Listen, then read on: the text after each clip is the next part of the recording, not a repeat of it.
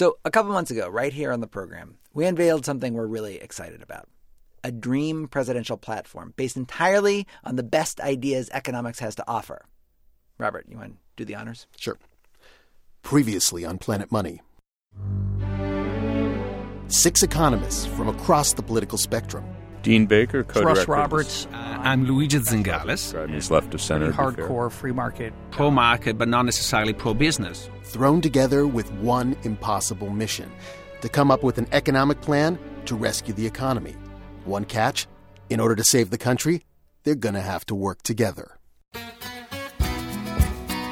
To restructure the tax code, The, the corporate income tax makes no sense whatsoever. eliminate cherished deductions, The mortgage interest deduction. to preserve the environment, tax, energy use, or carbon emissions. and finally deal once and for all with the scourge of illegal drugs. Make them legal. Climbing up on Solsbury Hill. And maybe, just maybe, this ragtag team can come up with a platform that every economist would love and every presidential candidate would hate, except for our fake one. God bless you, and God bless the United States of America.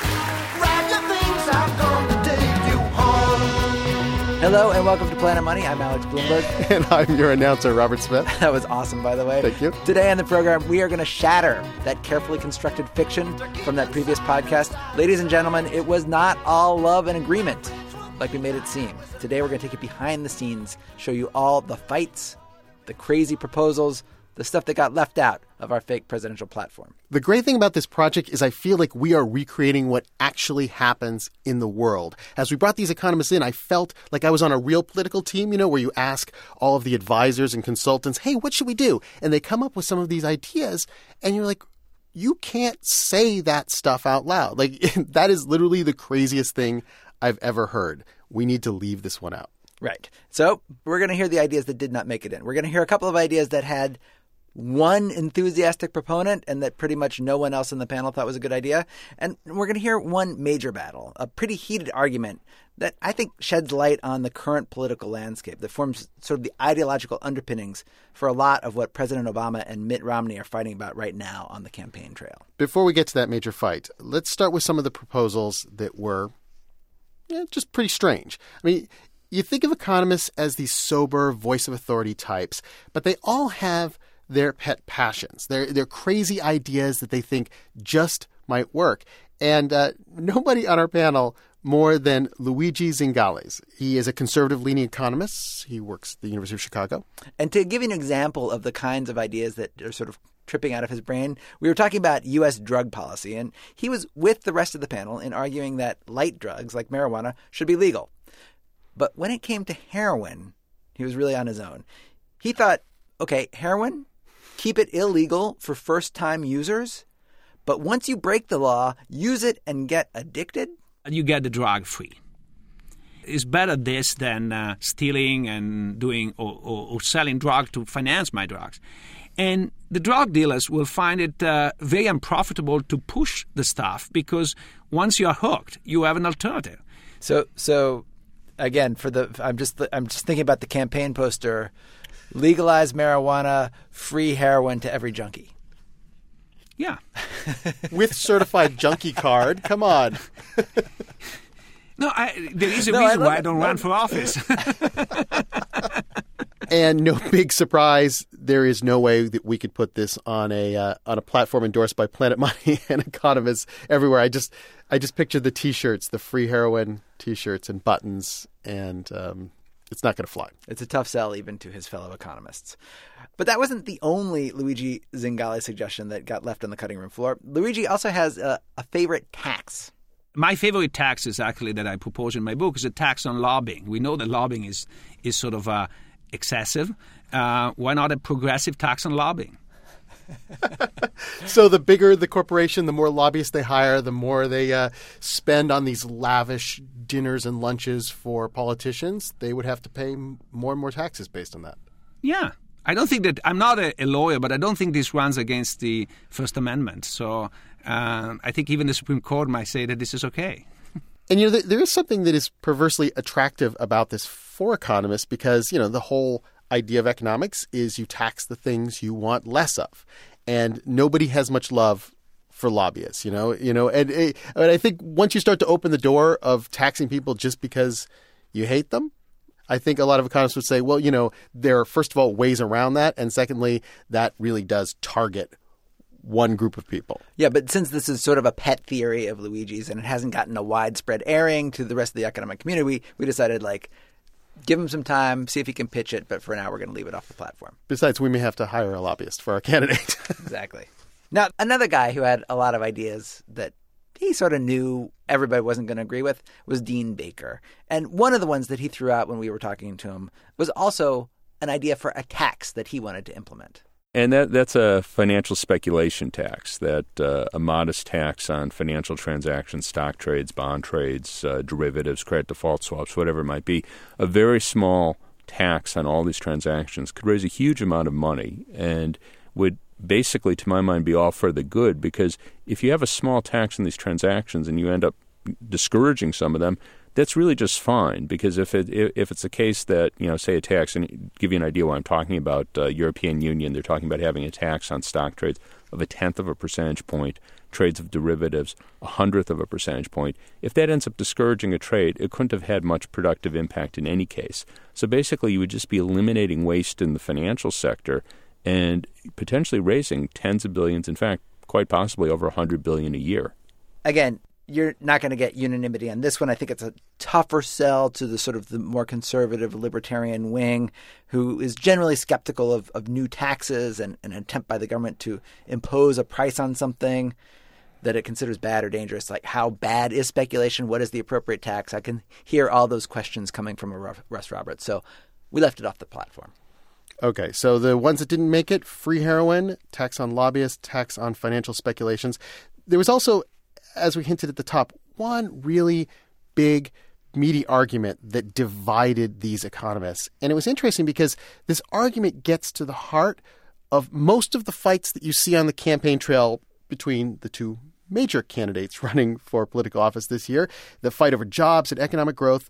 This was a proposal from Robert Frank. He's a professor at Cornell, uh, described himself as liberal leaning. Yeah, and he's actually so liberal leaning that he actually thought this was one that everybody would would agree to. you know, he's he he was like, "You're not going to get any argument here." He was so proud. He, he- came, he walked into our interview and he said, The one thing I believe everyone can agree on is this idea. Yeah. The first thing a new president should do, get into the Oval Office and say essentially, I want to triple the size of the federal deficit. And I want to use that money for a very specific thing. Well, the the American Society for Civil Engineers has identified two trillion plus dollars worth of desperately overdue infrastructure repair and maintenance projects. So, so if elected, I pledge to borrow two trillion dollars from the world and spend it fixing America's roads and, and ridges today. Well, you can't do it in one week, uh, but you would get to work on them right away. So when I hear the number $2 trillion, like it sounds amazing, but at the same time, you're like, that is incredibly difficult to spend that much money to pick projects that can add up to that total. Yeah, and we tried to do this during the stimulus. Remember, the government needed to spend many hundreds of billions of dollars very quickly. They wanted to find shovel ready projects, and those were hard to find. And then there was also a lot of debate about whether these projects were worthwhile or not, or whether they were sort of sweetheart deals or whatever. So it's hard to sort of make sure that the government is spending on the right stuff.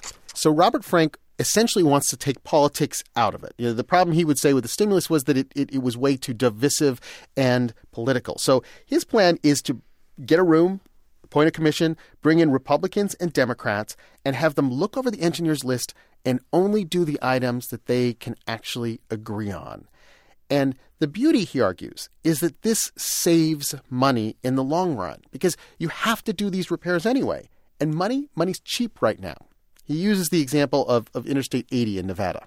The state of Nevada Department of Transportation estimates that if we fix a 10 mile stretch of that roadway now, we can do it for 6 million. If we wait just two years, the truck traffic that runs over that stretch, the frost that heaves the roadbed out further, all that's going to so increase the cost of the job that we'll spend 30 million uh, on fixing that 10 mile stretch of roadway two years from now.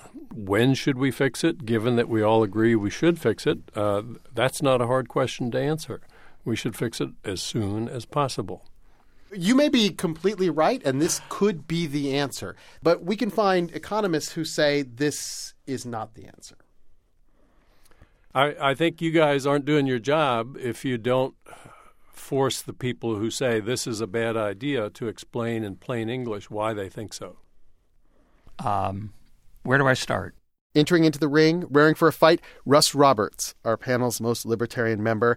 And when we told him, oh, Bob Frank has this idea that he thinks everyone will agree to, Russ Roberts sort of laughed and he started to list off the problems.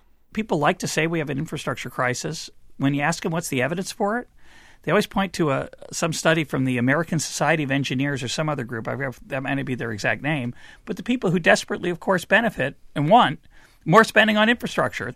So when I when the American Society of Engineers gives our infrastructure a D, I'm thinking, aren't they a little bit self interested? Uh, yeah, they are. So it seemed like we should take these two members of our panel and set up a special session just between the two of them, get them in a studio at the same time, and have them duke it out mano a mano. See if Bob could convince Russ that this was a no brainer idea. Thank you guys, for both of you, for agreeing to do this. Bob, you've you've talked to Russ on his podcast and stuff. Yes, we've talked we've talked many times. That's right. So, right off the bat, it, it was clear that there is this very deep philosophical divide, this old fight that is lurking in this new proposal fight between Bob and Russ. And this old fight is over Keynesian stimulus, which is essentially can the government borrow a whole bunch of money and spend it to put people to work? Right, and it's named after John Maynard Keynes, of course, a famous economist of the 20th century. And Bob thinks that, yes, Keynesian stimulus works, and that is the great advantage of this plan. It is doing exactly that type of stimulus. We can kill two birds with one stone. We can not only uh, fix the things that need fixing, but we can put people back to work simultaneously. And it just so happens because people are out of work and the economy is in deep recession, the capital that we would need to finance the projects is cheaper than it's ever been. Perhaps unsurprisingly, Russ Roberts remained unpersuaded of the benefits of Keynesian stimulus and said essentially Keynes had his big test with that big stimulus package that we passed in 2009. And what do we have to show for that? I don't think there's any evidence that's reliable uh, on the effects of the stimulus spending, by the way, on job creation. Yes, many economists will argue that there's evidence that, that the stimulus helped make it be better than it otherwise would have been.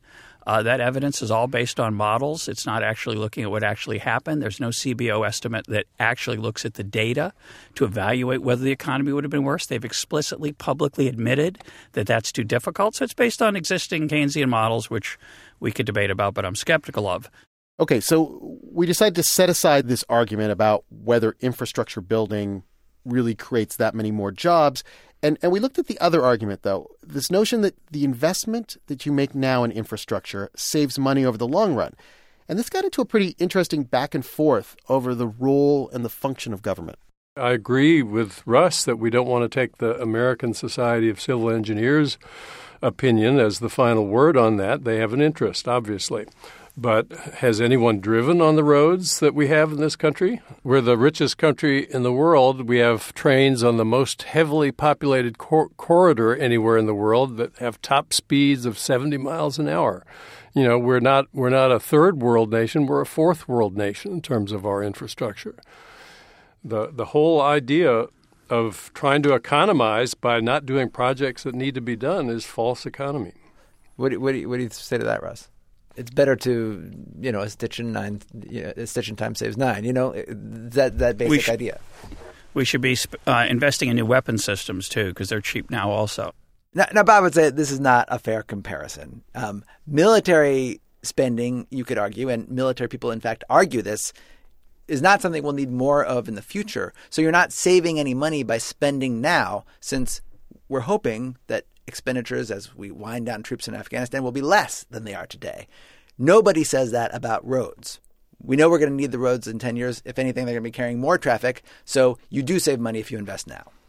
To which Russ said essentially, yeah, but I, I still don't buy your premise. You can't just say there's $2 trillion laying around of unpicked fruit that's uh, going to make us better off. There's just no evidence for it. I wish there were, but there isn't. Okay, again, though, the proposal was aimed specifically at that concern. It was to put, uh, a, let each side pick its own trusted representatives, send them into a locked room, and have them emerge from the room with an agreement on which projects are legitimate and should be done. But Bob, if that's your model of politics, let's not.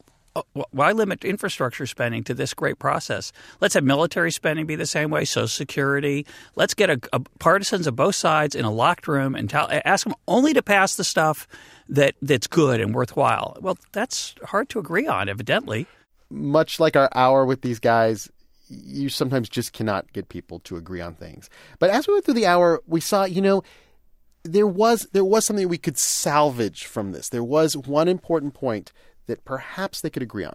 Yeah, and their disagreement comes out of a fundamental agreement that they actually have that our political system as it's existing right now doesn't work very well, doesn't produce very good outcomes. And what Bob says is so therefore we have to circumvent the system. We have to trick it into doing the right thing with this special panel with special powers. But Russ Roberts is saying why would you expect anything different from a panel of experts that's appointed by the same political system, which we both agree is, is broken? Bob and I have an interesting difference of opinion about the efficacy of government uh, in action. Uh, I look at it the way it is, and I don't understand why we need to allocate more money, given that we've already allocated more money to government. And I would suggest that to fix these crucial things, we should find other things that are not doing being done well and do less of those. That's what families do and businesses do when they reach a budget constraint. Yeah, I, I agree with Russ. The government's bad in, in many ways. We should focus, though, not on trying to strip it down so it doesn't doesn't have the resources to do anything, but rather on trying to make it more effective so it can do those things that need to be done collectively more efficiently. And if it did those things, it would be much smaller, and that would be good, and it would do the things that it should be doing well instead of poorly. And that's where I think we also agree. Uh, the things How that big government the government poorly- would be is a is a, a question to be settled by Yeah, by public input. So I guess the, it's fair for us to say they, they agree to disagree, or or basically that in a democracy, economists don't necessarily have to agree. They aren't the ones that make the decisions, which they probably thank the Lord every day they don't have to. right. And and in some ways that's what we're trying to fix with this project. We're trying to say if there are economic opinions out there that are valid, that have the full support of everyone on this panel, let's take them to the public, to you and see if we can persuade you. Yeah, and how do you take it to the public? You hire consultants, you make ads, you do focus groups. You know, I think when we did our, our presidential platform show a few weeks ago, people were like, oh, that's entertaining, that's a one off. And we're like, no, no, we're going with this.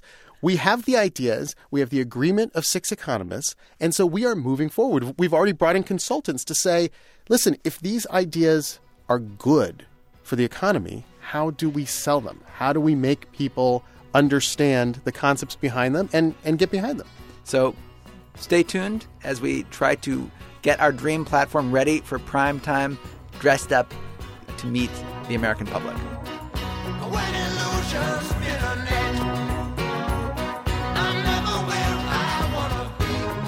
As always, we welcome your questions and comments. Send them to us at planetmoney at npr.org.